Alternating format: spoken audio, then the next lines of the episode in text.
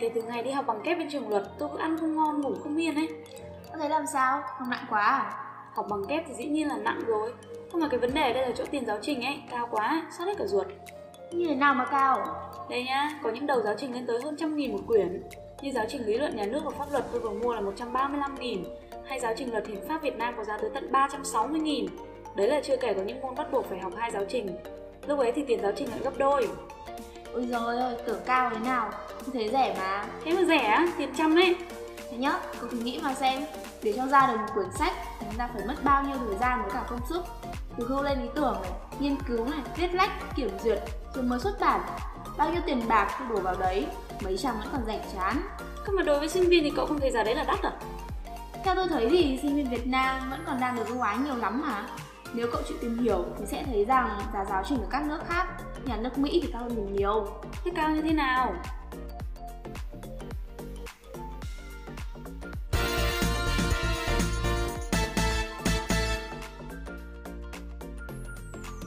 Hôm nay chúng tôi sẽ kể lại câu chuyện về thực trạng giá sách leo thang ở các trường đại học Mỹ. Đây là câu chuyện được chuyển thể từ nội dung tập phát sóng số 573 podcast Planet Money, The Economy Explained, Why Textbook Price Keep Climbing. Chúng tôi sẽ định vị câu chuyện này trong bối cảnh của Việt Nam để các bạn thính giả có thể có một cái nhìn cụ thể hơn về vấn đề này. Tôi là Nga, còn tôi là Tâm.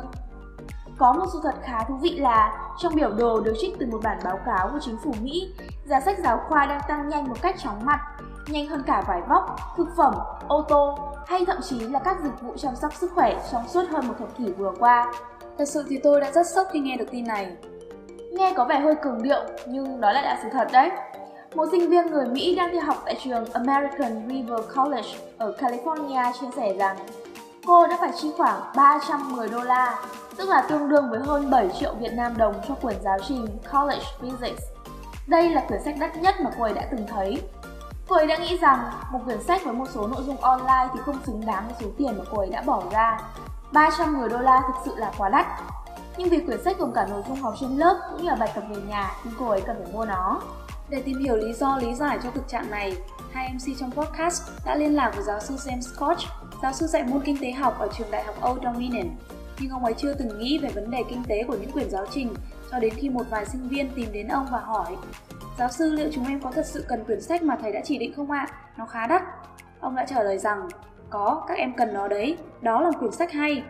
Từ câu hỏi và câu trả lời đó, chúng ta đã có thể nhận ra rằng chuyện chi phí cho giáo trình làm sinh viên phải bận tâm nhưng dường như đối với giáo sư, người chỉ định giáo trình cho môn học lại không quan tâm về vấn đề này. Đúng là thế, giáo sư hiểu rất rõ về giáo trình và thậm chí là ông còn biết nó có một vài vấn đề ở cuối các chương. Nhưng có một điều ông ấy không hề biết, thậm chí là chưa bao giờ nghĩ đến, đó là giá sách. Giáo sư Koch chia sẻ rằng, thường thì người quyết định mua thứ gì đó là người trả tiền cho nó, nhưng trong trường hợp này, mối quan hệ đó bị chia tách, người chọn không phải là người trả tiền các nhà kinh tế học gọi đó là vấn đề người ủy thác và người nhậm thác, the principal agent's problem. Người ủy thác là người giữ tiền bạc, người nhậm thác là người phải tìm hiểu cách chi tiêu số tiền đó. Giáo sư trường đại học Harvard, ông Mankey cũng đồng ý với giả thuyết này và giải thích rằng vì các giáo sư là người được ủy thác từ phía sinh viên trong việc chọn giáo trình, chính vì thế các giáo sư luôn tìm những sách có chất lượng tốt nhất cho sinh viên của mình và thường không quan tâm đến giá của giáo trình. Và ông còn cho rằng Việc tiết kiệm một vài đô la tiền sách cho sinh viên để đổi lấy những sách không chất lượng là điều mà một giáo sư tốt sẽ không bao giờ làm. Sự tiêu tốn lớn nhất đối với sinh viên không phải là tiền bạc mà chính là sự tiêu tốn về thời gian. Ông ấy muốn thời gian của sinh viên được sử dụng một cách hiệu quả nhất có thể. Vậy là theo như câu chuyện trên thì giá giáo trình ở Mỹ đúng là rất cao. Tuy nhiên để kiểm chứng xem nó có thực sự đúng hay không thì chúng ta nên đặt nó vào một mối tương quan nhất định. Đơn cử là đối với trường trung học phổ thông Sách giáo khoa phổ thông được chính quyền địa phương và nhà nước chọn và trả tiền. Thành ra, những nhà xuất bản bắt buộc phải giữ giá thành thấp. Jonathan Halliwell là một nhà phân tích tài chính ở Palmer Gordon, một trong những nhà môi giới kỳ cựu ở Anh. Ông ta nói rằng, xuất bản sách cho trường phổ thông thì kiếm ít lời hơn xuất bản sách cho đại học. Nhà xuất bản sách ở trường phổ thông kiếm được khoảng 5 đến 10% lợi nhuận, trong khi ở đại học là khoảng từ 20 đến 25%. Vậy là so với giá sách ở trường trung học phổ thông thì giá sách ở các trường đại học đúng là cao hơn nhiều. Trước thực trạng này, sinh viên Mỹ đã chọn hướng giải quyết là mua lại sách cũ. Sự bùng nổ của Internet đã giúp cho việc mua bán này trở nên dễ dàng hơn rất nhiều. Giờ đây, khi một sinh viên ở Florida học xong, cô ấy có thể bán sách của cô ấy trên trang eBay cho một ai đó ở Montana hoặc mua một quyển sách khác trên trang Amazon. Trên trang Menqui Textbook, sách phiên bản mới có giá gốc là 286 đô la, sách đã dùng là 277 đô, nhưng với sách phiên bản cũ, bạn chỉ cần mất tầm 26 đô.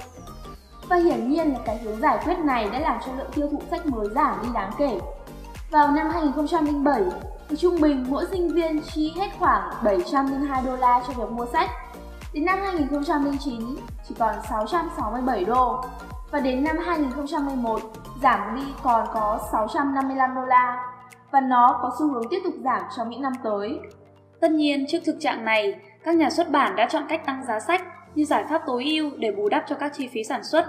Tuy nhiên, cách này chỉ làm tình hình trở nên tồi tệ hơn mà thôi.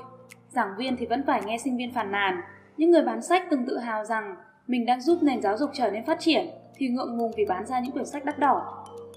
David Levin, chủ tịch và CEO của một trong những công ty sách giáo khoa lớn nhất MC Grow Hill Education, cho rằng một cách để thoát khỏi vòng xoắn ốc của sự tàn phá và sự tăng giá là sử dụng phần mềm giáo dục, cụ thể là những phiên bản sách giáo khoa điện tử có tính tương tác.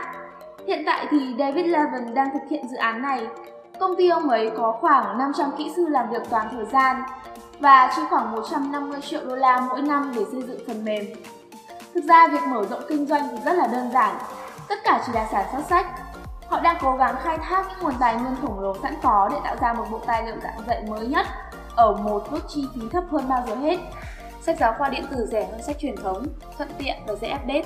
Thực sự thì nó là một phát minh lý tưởng đối với những giáo trình cần phải cập nhật thường xuyên, ví dụ như những cuốn về kinh tế, bởi vì có nhiều thứ như khủng hoảng tài chính xảy ra. Điểm này thì tôi đồng ý. Thực ra nếu sách không được cập nhật thường xuyên thì kiến thức được học sẽ trở nên vô nghĩa, khó có thể áp dụng trong thực tế được. Thị trường giáo trình Việt Nam chưa phát triển và giá còn đang khá là rẻ đối với số đông sinh viên, bởi vì giáo trình dùng trong các trường đại học là lưu hành nội bộ do các giảng viên tự soạn hoặc là chọn lựa, một phần lớn là không trả tiền bản quyền cho tác giả. Giáo trình xuất bản bởi các nhà xuất bản của các trường đại học như Nhà xuất bản Đại học Quốc gia Hà Nội, Nhà xuất bản Đại học Sư phạm Hà Nội không có mục đích lợi nhuận như các tập đoàn kinh doanh giáo trình ở Mỹ. Đúng vậy, người làm giáo trình không hề có lãi chút nào. Khi soạn ra giáo trình để phục vụ sinh viên, người biên soạn mất rất nhiều công sức mà sinh viên không mua, hay chỉ đi photo cho rẻ thì sẽ không biết lấy kinh phí ở đâu để đập vào số tiền cũng như là công sức đã bỏ ra nên đã có nơi yêu cầu sinh viên buộc phải mua giáo trình, không mua thì sẽ phải đuổi học Ví dụ như câu chuyện về nữ sinh viên trường Đại học Luật Thành phố Hồ Chí Minh, vào đầu năm 2017 đã bị đình chỉ một năm học vì sử dụng sách photo. Vậy thì tóm lại là giá giáo trình ở Việt Nam còn đang khá thấp vì hai lý do chính. Thứ nhất, đa số giáo trình ở Việt Nam là do giảng viên tự soạn, lưu hành nội bộ và không mất tiền bản quyền. Thứ hai, nhà xuất bản giáo trình không nhắm tới mục đích thương mại. Đúng vậy, hơn thế nữa ở Việt Nam, theo tôi, sinh viên rất được ưu ái. Để giảm bớt gánh nặng tài chính cho sinh viên, thì các giảng viên cũng phải cân nhắc rất kỹ về giáo trình. Họ thường chỉ chọn những quyển sách thực sự cần thiết và hợp túi tiền với sinh viên. Sinh viên thỉnh thoảng còn được phép dùng sách điện tử, sách photo hoặc mượn từ thư viện trường cho cả khóa học. Hơn thế nữa, nhiều trường đại học hiện nay còn áp dụng chương trình hỗ trợ giá sách cho sinh viên, thường là từ 5%, thậm chí là 50% giá sách. Ví dụ như tại khoa luật Đại học Quốc gia Hà Nội có một số đầu sách được trợ giá lên tới 40% giá bìa.